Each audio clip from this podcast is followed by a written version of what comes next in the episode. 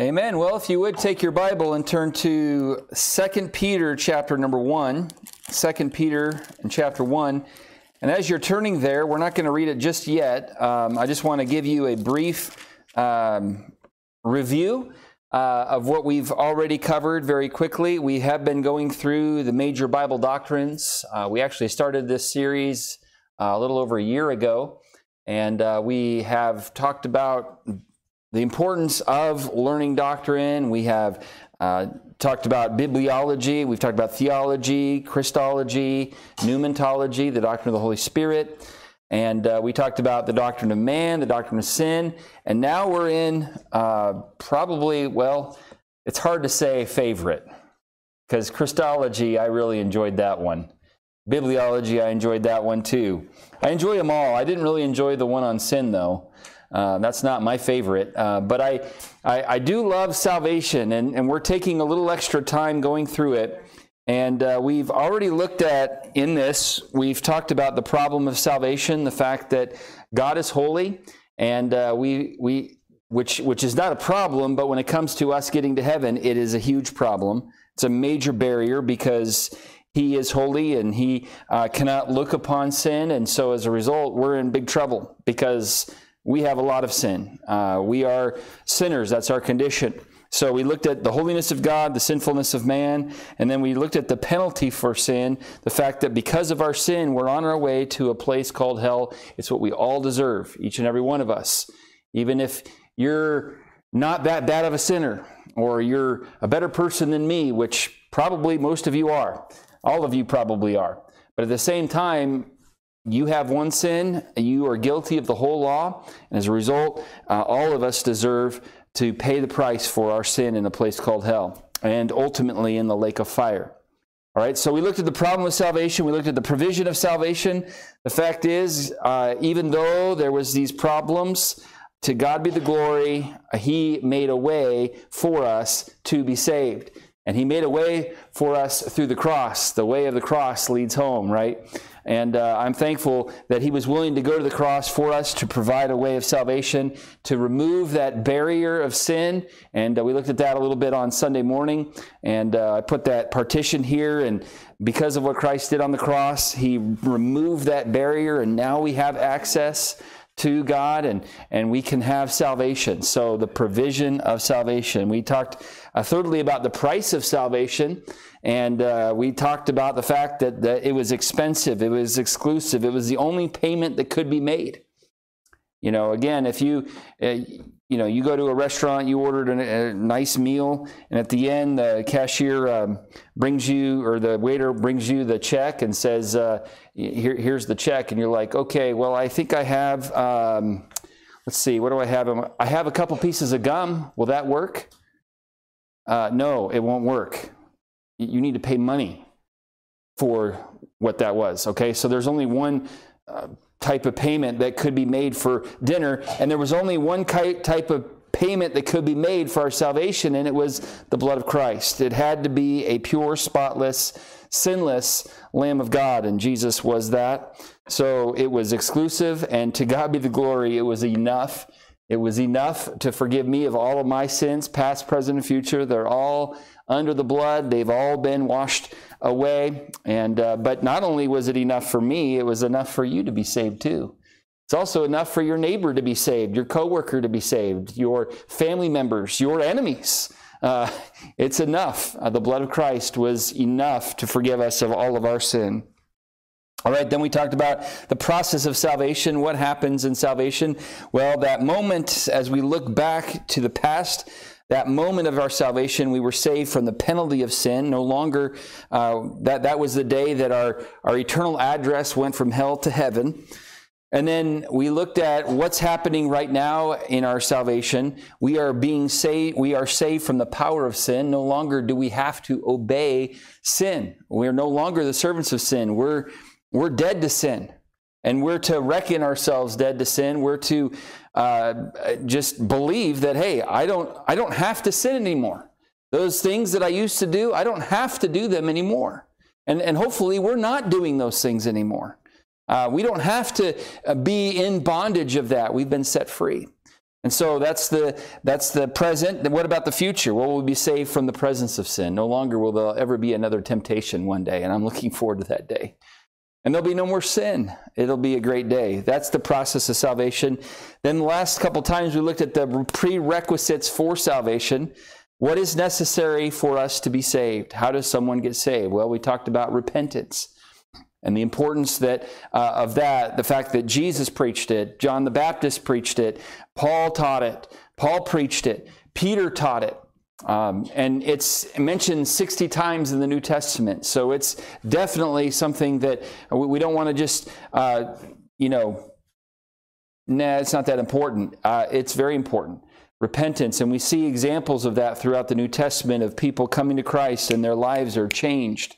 And so I, I do wonder about those who say, oh, yeah, well, I was saved when I was, you know, a teenager or whatever, but then they go on and live for themselves and they go on and live. Uh, now, is it possible uh, that they are saved? Yes, but, um, you know, I, I believe that in Christ, we become a new creature, and we now new have, have new desires, a, a, new heart, a new direction in life. So, repentance. And then, uh, secondly, we mentioned faith is necessary for salvation. Um, for by grace are you saved through faith, and that not of yourselves. All right. And then uh, we ended last time with a little discussion on uh, the hot topic button topic of election of God versus free will of man. And uh, does the Bible teach the election of God? Or does he talk does the Bible teach the free will of man? The answer is yes, it teaches both. Um, and uh, it and when one uh, theologian put it, you know, I hold on to the election and sovereignty of God, and then I also hold with the other hand um, onto the free will of man and my responsibility to choose. And we find out that it's two ends of the same rope. See, that's, that's the truth here. I, I do believe that God does know, but He also gives us a choice. And if He only knew and we didn't have a choice in the matter, well, then we're all robots and God is not that big. But see, when, when God allows us also to choose as well as knowing, that's that God is big. And again, if we could totally wrap our mind around God, He would cease to be God. Um, so we looked at that a little bit last last time, and then I told you what the point was, but we didn't get into any of the meat of it. Uh, but number six, or number one on the outline tonight, is the promises of salvation. What are the promises that God gives those who are saved, to those who have believed on Christ? What are some of the promises? Well, okay, your Bible is open to 2 Peter 1. Uh, let's go ahead and just read these first four verses together. And uh, we're going to use this as a launching pad, and then we're going to actually go over to Ephesians in just a minute. So uh, get ready to turn over there. But I want you to see the wording of this. 2 Peter 1 1 Simon Peter, a servant and an apostle of Jesus Christ, to them that have obtained like precious faith with us through the righteousness of God and our Savior Jesus Christ. Okay, so he's talking to believers. He's talking to you and I if you're a Christian here tonight. Grace and peace be multiplied unto you through the knowledge of God and of our Lord Jesus Christ, according as his divine power hath given unto us all things that pertain unto life and godliness, through the knowledge of him that hath called you or called us to glory and virtue. And then here's verse 4 whereby are given unto us. Okay, God has given unto us, those who, who are believers, who are Christians, whereby are given unto us exceeding great and precious promises, that by these ye might be partakers of the divine nature, having escaped the corruption that is in the world through lust. So he's given us these promises, but these aren't just any old run of the mill, ordinary, everyday promises. These are exceeding great promises. These are precious promises. And uh, what are some of the promises uh, that God has given to those of us who are in Christ? I want to share a couple of them with you um, tonight. There's, this is not at all going to be a conclusive list whatsoever. Uh, but I just want to highlight a couple of them uh, that maybe will whet your appetite to research and look, look in the Word of God for more.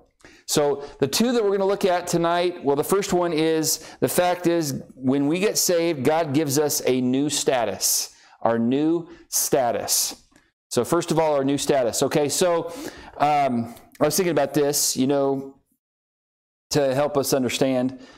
Um, you know, when when when somebody in in the modern day um, has a big life change, like maybe they get a new job, maybe they're moving across the country, maybe they got engaged to be married, maybe they found out they're having a child, uh, maybe that child was born, and they go on social media and they update their status and they post something letting everybody know what their new status is.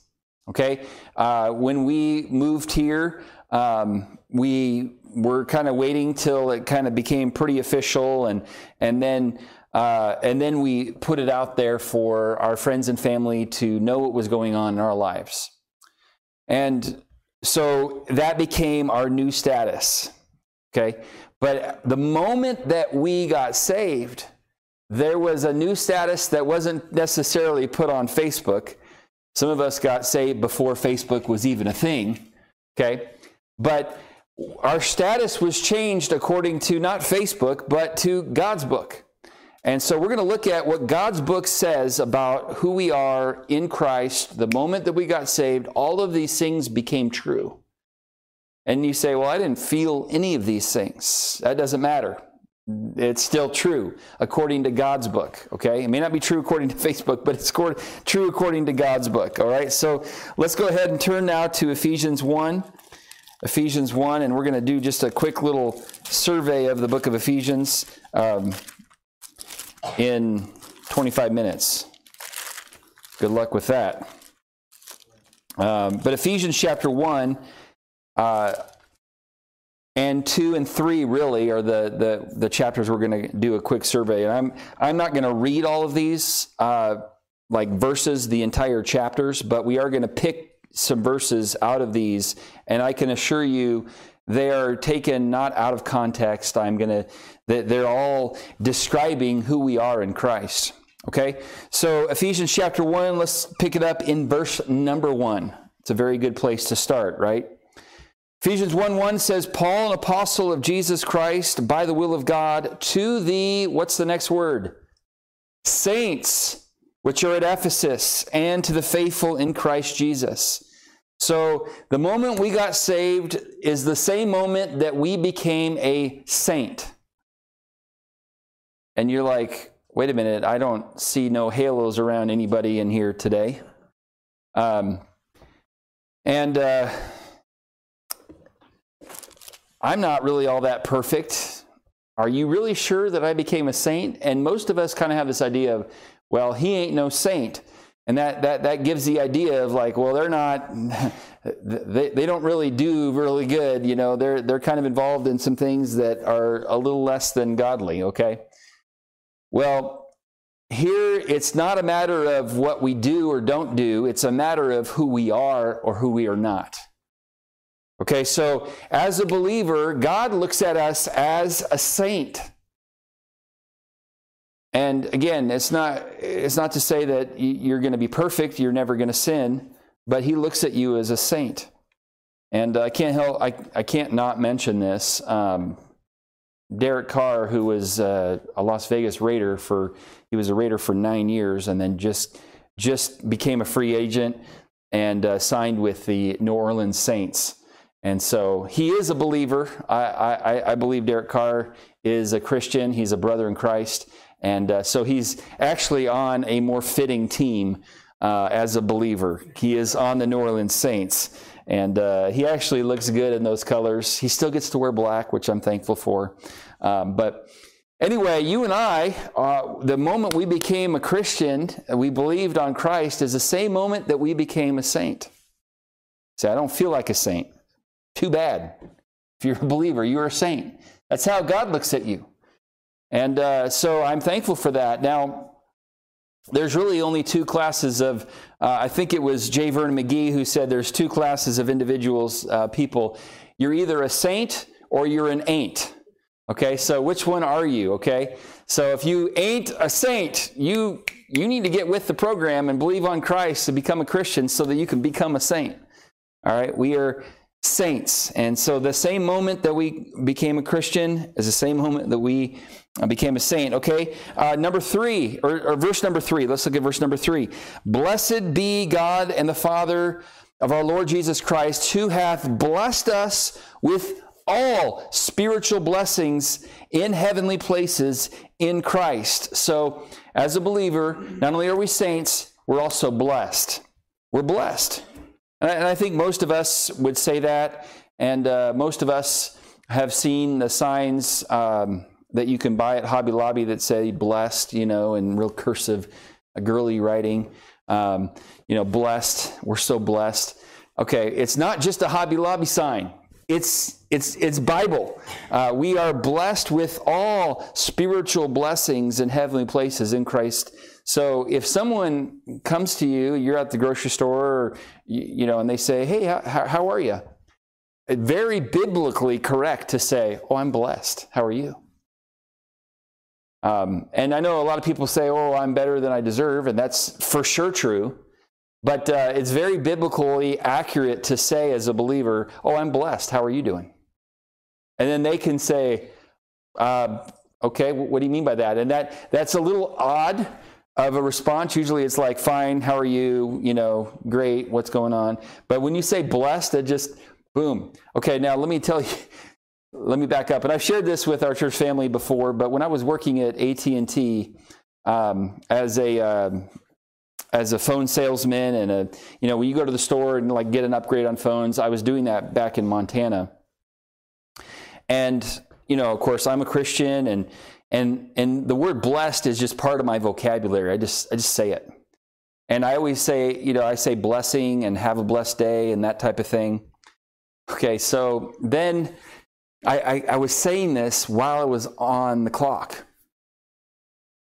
Okay, not a big deal, you would, you would think. But there was one day in particular when my boss said, Eric, um, can, you, can I borrow you for a minute? Can you pop in my office? And so the assistant manager, the manager were, were there and they said, hey, we, we, we need to talk to you. Some of your peers have uh, complained to us about the fact that you use language that is very religious on the floor. I said, um, okay. And they said, so yeah, they, they say you use the word blessing a lot and the word blessed. That, that's very offensive to, to the coworkers there. I'm like, are we really having this conversation? Because they say plenty of words that are extremely offensive to me that I am not comfortable even saying to you right now. And I have never one time complained about it, although I could have. And they're like, "Oh, well, that's that's a good point. We may need to look into that." And I'm like, "Yeah, do." so I got busted that day for saying the word blessed blessing, and uh, and I'm glad that God brought me here so that I can say blessed and blessing without any worry of repercussion. Well, then I ended up starting my own uh, graphic design, web design business, as most of you know. And, and in every one, all my emails uh, that I would send out uh, in corresponding and with my clients, I would always say, Blessings, Eric Johnson, Pixel Pro Graphic Design. And uh, I'm like, I'm going to use this word now that I own my own business. No one's going to tell me not to use that word. But as believers, no one should tell you never to use this word because this is what we are. We are blessed with all spiritual blessings in heavenly places. And, and I, I love um, in the book of Psalms, I think it's Psalm 68. I'm going to turn there and see, see if I got this right. Psalm 68.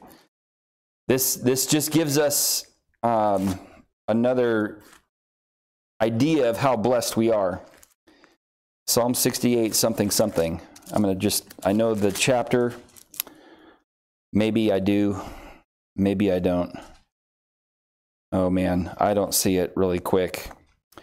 Oh, there it is. Verse 19. Blessed be the Lord who daily loadeth us with benefits, even the God of our salvation.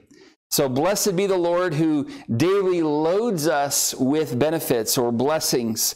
He, he daily pours them on us and say, well, there's days where I don't really feel the blessings. Like there's just trial after trial and tribulation after tribulation. Things don't go see, seem to go my way. Still, we are blessed. We are blessed. Um, okay, so uh, going back to Ephesians. Um, so we are saints. We are blessed. Next, we are part of God's family. As a believer, you have now become part of God's family. Verse number five. Having predestinated us. Okay, so there's that little theological buzzword. Um, but again, uh, it's in conjunction with the free will of man. Having predestinated us unto the adoption of children by Jesus Christ to himself, according to the good pleasure of his will. And uh, there, there may be others in our church that I'm not aware of, but there is, um, there is one man in our church uh, who, uh, just a couple months ago, maybe three or four months ago now, just their adoption uh, was final, and uh, and then my my in-laws too. Uh, they adopted Harley, and he is officially a part of the family. I mean, he is just as if he is a son, uh, a blood son. He has the same rights as a blood son. And, and you and I in, in Christ are just as uh, much of part of God's family as, as Christ is. It's pretty amazing. Uh, we have been part of his family. Galatians 4 also refers to this. So your Bible's open to Ephesians 1. If you flip back to Galatians 4 real quick, and uh, let's look at uh, verses 3 through 7 here on this. Okay, even, even so, verse 3 says, Even so, we, when we were children, were in bondage under the elements of the world. I love this. But when the fullness of the time was come, God sent forth his Son, made of a woman, made under the law, to redeem them that were under the law, that we might receive the adoption of sons. And because ye are sons, God has sent forth the Spirit of his Son into your hearts, crying, Abba, Father. And verse 7 Wherefore thou art no more a servant, but you're a son. And if a son, then an heir of God through Christ. Friend, isn't that pretty amazing that God would allow an enemy of God like me, a, a wretch like me, a worm as I, to be one of his family members? To take me into his family and to make me an heir and say, "Hey, you're not you're no longer a servant, you're my son." Well, you, you just, you've got a heavenly father now. Why don't you come and, uh, and, and, and, come to me as, uh, as you would come to your, your own dad for your needs? So praise the Lord for the fact that we are part of his family. 1 John 3 1. Behold, uh, what manner of love the Father hath bestowed upon us that we should be called the sons of God. I mean, John was like, it is kind of blows my mind that God would want to call me his son and, and the amount of love that, wow.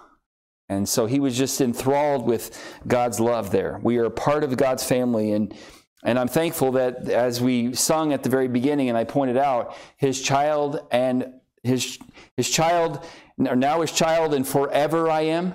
Uh, I become his child, and I will forever be his child. I've got a child in the room today. I've got Seth, who's not quite a child anymore. He turns 19 on Sunday. What happened to time? That went quick. And uh, I, I get, uh, I have a lot of my photos on Google Photos. I know, not very like secure. I know Big Brother's watching everything. I know that. Uh, but what's cool about it though is I do get um, these memory uh, photo memories that pop up, and it's neat. I sent him one uh, from when he was when he turned six. That was 13 years ago, and and time has gone quick. And I love Seth, and I love all of my children. And for those who have children, you, you know what I'm talking about. You, you love them. And, and there, there's going to be nothing that they can do that you're going to say, I disown you. Uh, I mean, if Seth ever became a Kansas City Chiefs fan, well, we'd have to talk about it then. Okay? Um, because that just that that's crossing the line, Seth. So that's that's the line. Okay. No, I I know that there's um, children who have gone a complete different direction in life, anti God, and it is tragic and it is sad, and I don't want to make light of that. But if one of my children ever decided to do that, I would be heartbroken, but I wouldn't say, You're no longer my child. You'll always be my son. You'll always be, I'll always be your dad. You'll always be part of our family. It, it hurts to see you walk that direction, but that's not going to change the relationship. It's going to change the fellowship. And, and as believers, we can change the fellowship with God. If we start walking astray and living for ourselves, then that breaks down that fellowship, but the relationship never changes. We're part of his family and it's it's a done deal and it's a forever deal. Once saved, always saved. Yes, I do believe that because I that's what the Bible teaches. So we're part of God's family. Okay, back to uh, back to Ephesians one here. Um, yeah, we're not going to get very far. Uh, that's okay. Um, look at verse number six. I love this one. To the praise of the glory of his grace, wherein he hath made us accepted in the beloved. We are accepted in Christ. In other words, this is not performance based Christianity where God says, I will accept you so long as you do this, that, and the other. I'll accept you as long as you read your Bible every day and you pray and, you know, um, you stay away from bad influences and, and, and do all these things, then I will accept you. No, no, no, no. He accepts us in the beloved. Uh, we, are, we are accepted not because of what we do, but because of what He did. Big difference. We're accepted in Christ. And, uh, you know, I know when I, and you could maybe think back to when you were in junior high and high school, you know, just wanting to find you know, a place to belong, you know, a group to be a part of, a group of friends that you're, you know, accepted in. And look, the what we needed in that moment is to realize that we were accepted in Christ. We don't need to seek acceptance from other people. Um, and even adults struggle with this too. Um, but we are accepted in Christ. There's nothing we need to do. And he, there's nothing that's going to make God love you more or less than he already does. So let's say you say, well, you know what? I ain't coming to church again. God still loves you infinitely. And that's not going to change if you stop coming to church. Now, I don't want you to come to church or stop coming to church. Okay. you know, God wants us to be faithful in giving and our church attendance and all those things. I mean, those are clearly spelled out in the scriptures, but that doesn't make him accept you more or less if you do or don't. Um, so if you think, well, I've got to please God and, and uh, be accepted by God through all my works, look, we're not saved by works. It makes you think you have to work in order to, you know, make him love you and keep loving you. That, that, that, that doesn't, that doesn't, it's not a thing. We're accepted in Christ. All right, let's uh, move on to verse uh, number seven here. In verse seven, we're going to find out that we have been redeemed. Verse 7 In whom we have redemption through his blood. And again, we sang about that at the beginning of the uh, service. We have redemption through his blood. We have been purchased, we have been bought, we've been bought with a price. And again, it was expensive, it was exclusive, and it was enough. And uh, as a result of that, he now we now belong to him. We've been bought with a price, therefore glorify God in your body and your spirit, which are God's, not yours. A lot of people, you know, this my body, my choice. Um, you know, and, and when we, you know, a lot of people with the abortion crowd want to um, push that, and then when we got to the vaccine and all that, then then others kind of twisted it around and say, okay, well, hey, it's my body, my choice. You you keep preaching that to us. Now it's our turn to preach it back to you. oh, no, no, no, no, that doesn't apply here. Uh, yeah, it does. Anyway, we don't want to get on the vaccine, but uh, the point is, our bodies are not our own as a believer anymore. They've been pur- it's been purchased. It belongs to Christ. And our spirit, our attitude, it doesn't belong to me anymore. Now it belongs to Him. And, and those who are like, well, I just, you know, I, I'm just kind of an angry person. That's how we've always been. You know, I'm German. Us Germans, you know, we have to be angry. We have to be stubborn. No, we don't. No, we don't. Because we're in Christ, we've been redeemed. Okay? Um, and again, through the blood of Christ, and that's awesome. And then uh, next, we are forgiven in verse number seven, in whom we have redemption through his blood, the forgiveness of sins, according to the riches of his grace. So we've all been forgiven. And again, all the sins, the ones that we had committed prior to our salvation and the ones that we would commit after our salvation, all of them are forgiven. They're all under the blood.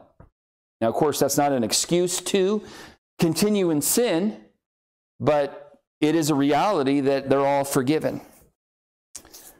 And uh, by the way, they're all forgiven. Do you really think that God brings them back up again? Reminds you about them? No, they're all forgiven and, in His mind, forgotten. He says He will remember them no more. And forgetting, when God forgets something, it's not like we forget something, like, oh, I forgot where I put my keys. Uh, by the way, my children are notorious for that. Uh, my boys uh, forget my keys and wallets. And uh, so, anyway, you're welcome. It's not like God goes, oops, I really, I forgot what sins they committed. No, He chooses purposely as an act of His will to remember them no more.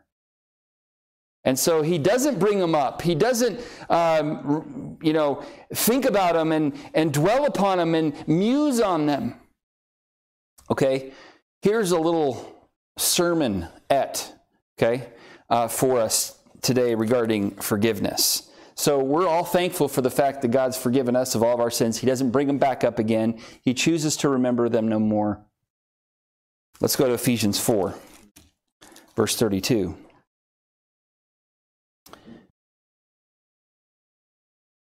And be ye kind one to another, tenderhearted, forgiving one another.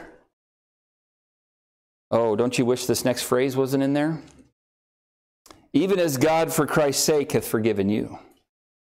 So again, all the sins that we've committed have all been washed away. God, as far as the east is from the west, uh, the deepest part of the sea, I mean, that's where they're cast. I mean, the Lord removes them. And he doesn't bring them back. He doesn't see us through those sins anymore. He sees us through the righteousness of Christ. Okay, but we're so now when it comes to us and the, the times that we've been wronged and the sins that have been committed against us, well, we're called here to forgive, but not just to forgive, but we're to forgive even as God, for Christ's sake, hath forgiven you.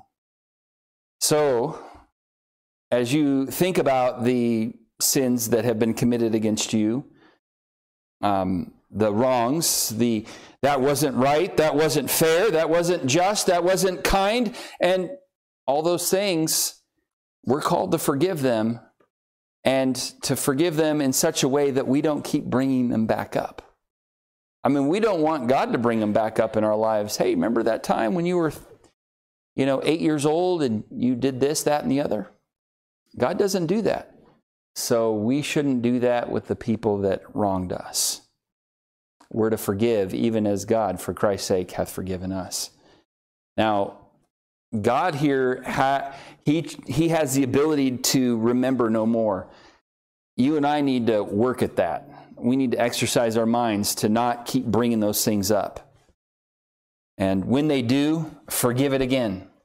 When they do, forgive it again. Remember, Peter was like, How many times do we have to forgive you? Like seven times? Aren't I a check out my halo? You know? And Jesus says, No, I say unto you 70 times seven. And in other words, keep forgiving. somebody keeps doing something, keep forgiving. But that one thing that really bothered you that happened way back in the past that has haunted you for, the, for your whole life, keep forgiving that one thing 490 times and then just keep forgiving. Stop keeping track. Some of you are like, well, I've, I'm up to like 420, so they better be careful. Now, we've been forgiven, and I'm grateful that we have been. And as a result of that, because we have been forgiven, we need to then learn to be good forgivers. Forgivers in our marriage, forgivers with those who wronged us in the past. And, and I know I may be speaking to people who've had some pretty terrible things happen to you in your past. Perhaps being abused in some way, shape, or form. And those are tough things, but, but it doesn't say forgiving one another, even as God for Christ's sake hath forgiven you, unless you've been abused. And again, I don't want to make light of what you went through, but I think forgiveness, abuse is part of that too. Okay? And so we've been forgiven. To God be the glory. What a wonderful status that is. But as a result of that, now we need to learn to forgive those who've wronged us the same way that God has forgiven us. All right, so we are forgiven. Uh, we are we have been sealed. I have a lot more here, but we are running out of time. We've been sealed. Verse number 13 of Ephesians chapter 1. Ephesians 1:13, in whom ye also trusted after that ye heard the word of truth, the gospel of your salvation, in whom also after that ye believed, here's one of our statuses, ye were sealed with that Holy Spirit of promise. We were sealed. Okay, in the Bible days, there were several uses for a seal. We're not talking about the, uh, the, uh, the animal that swims around in the ocean. Okay, um, we're talking about the seal that they used in those days. And what does it mean uh, that we are sealed? Well, first of all, there was a, the word seal means authenticity it was to authenticate or confirm as genuine and true. So when you saw that seal of a, of a king who used, who used his ring to kind of seal uh, a piece of hot wax on a letter or something like that, it, it, when you received it, you're like, whoa, this is the legit deal. I mean, the king put his ring on it. This is, this is definitely from the king. Okay, so it was to show authenticity. It was also to show ownership to mark as one's property. And it also was used to uh, regarding security, to make secure. Okay, so as it involves salvation and how the Spirit seals us, these three mentioned um, authenticity, ownership, and security um, all apply. The work of grace is certainly a work that is genuine. Okay, when the Holy Spirit seals us, He's saying this was a legit thing, it's authentic. Um, they are indeed saved. And in Christ Jesus, our salvation is real. This is no uh, hoax, this is no fake news, this is legitimate reality. The Holy Spirit also uh, confirms, uh, as He seals us, confirms that it is true. And then we are identified by carrying the mark. See, the Holy Spirit comes in and dwells within each of us. And as a result, he's showing that we no longer belong to ourselves, we belong to him. Um, because again, we are, our bodies are the temple of the Holy Spirit. He dwells within inside, and uh, he is the owner now. Okay, so when you are marked, you are also given the assurance by the earnest. Okay, verse number 14 continues here with this thought of security, which is the earnest of our inheritance until the redemption of the purchased possession unto the praise of his glory. Okay? Most of us have uh, put a down payment on something, and basically it kind of secures the fact that you're going to follow through with this the financial decision, such as buying a house. You have to put earnest money down in order to kind of get your foot in the door and kind of reserve it for you and, and, and the Holy Spirit comes inside and He's the, the down payment. He's our earnest. He's the earnest for our eternal redemption, for our eternal uh, salvation. Verse 14 again says, which is the earnest of our inheritance until the redemption of the purchased possession unto the praise of his glory. So one day we're going to see the whole deal come through, but right now he's the down payment in our life. And as God looks at us, he sees the Holy Spirit and says, Oh, yeah, that one. Now, he doesn't say it this way, but this one belongs to me, and he's going to spend eternity with me, and I'm going to give him an inheritance because I've given him the Holy Spirit, who is the um, who's the seal there. All right, so we've been sealed, and uh, my friend, you are secure in the beloved. Um, it is it's a done deal. It's it's it's as if it's reality, just in our time frame, it's not yet uh, that we're going to be in in glory. Um, but in God's mind, it's already a thing. All right, and Ephesians 4:30 continues this thought, grieve not the Holy Spirit of God, whereby ye are sealed unto the day of redemption. So we've been sealed. All right, uh, let me do one more, and then uh, we'll we'll end here. I had so much more that I wanted to cover tonight, but uh, we will we will get there. We will get there next week. Um, I love this one, Ephesians 2:1. We have been made alive. We've been made alive. Verse 1 of chapter 2 And you hath he quickened or made alive, who were dead in trespasses and sins, where in time past ye walked according to the course of this world, according to the prince of the power of the air, the spirit that now worketh in the children of disobedience, among whom also we had our conversation in times past in the lust of our flesh, fulfilling the desires of the flesh and of the mind, and were by nature the children of wrath even as others. And here it is, verse number four and five. But God, who is rich in mercy for his great love wherewith he loved us, even when we were dead in sins, he hath quickened us together with Christ. By grace ye are saved. So we've been made alive. So somebody who is not a Christian is walking around as a living dead person, so to speak. Physically, they're alive, but spiritually, they're dead in their trespasses and sins. So they're zombies of sorts.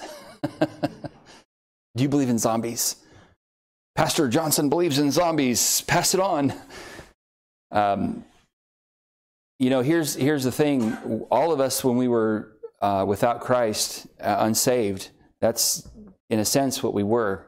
Physically, we were alive, but, but, our, but our spirit, our soul was, was dead because we were living in sin. But the moment we got saved was the same moment that we were made alive. And just as we're going to celebrate in just a couple weeks, which I can't wait for, Easter Sunday, the Resurrection Sunday, when we celebrate the fact that Jesus is no longer dead in the grave, but that he is now alive. And that moment that that happened, that the glorious moment that that the, the same thing happened for each of us the moment we got saved. So I didn't feel like that when I got saved. Doesn't matter where you felt like it or not, it's our status according to God's book. Okay, so not all of these things did you feel, and again, you can't, it's dangerous to base your Christianity on feelings and emotion. Not to say that there's no emotion that goes along with it, but when you base it on that, that's a terrible barometer. So we base it on the scriptures, we base it on the truth of God's word. And God's word says the moment you were saved is the moment you were made alive in Christ. In the book of Colossians, uh, we were studying, um, we just finished last Sunday night, in Colossians, we learned that we are risen with Christ. So just as Christ was risen from the grave, the moment you got I got saved, we are also risen with Christ.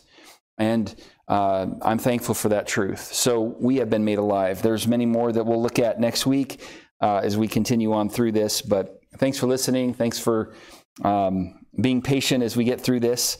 Um, but I, these are wonderful truths. And uh, as Peter said, exceeding great and precious promises. They really are exceeding great, and they really are precious. And I hope they are to you.